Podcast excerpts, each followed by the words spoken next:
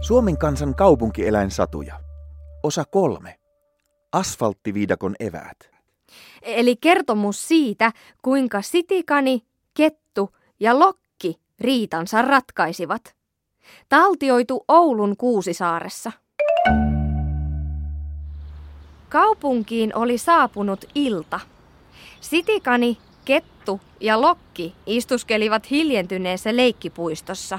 He kinastelivat siitä, kuka oli saanut parasta ruokaa sinä päivänä. Söin kaupungin puutarhassa oikein ulkomailta tuotuja herkkuja. Aina kun käyn siellä syömässä pensaankuorta ja muuta, niin heti kohta istutetaan uusia herkkuja tilalle. Ei lopu ruoka kesken. Ei tuo vielä mitään.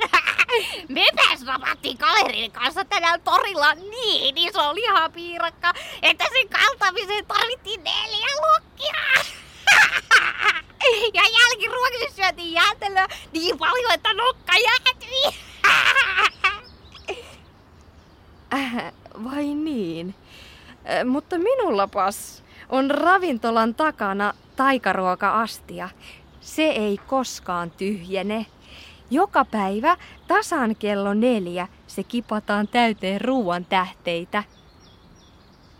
Siinä samassa puuhkaja lentää lehahti paikalle. Huhu, mites täällä kinastellaan? Mekin saamme siitä, kuka on löytänyt parhaat ruoka-apajat. Vai niin? Minä söin ulkomaista ruokaa puutarhassa. Lokit saivat ison lihiksen ja kettu löysi itsestään täyttyvän ruoka-astian. Niin, että kuka voitti? Jahas, vaikea tilanne. Mitä sinä olet muuten syönyt tänään? Aamupalaksi kanipaistia, lounaaksi pari lokkia ja illalliseksi ketun häntä köyttoa.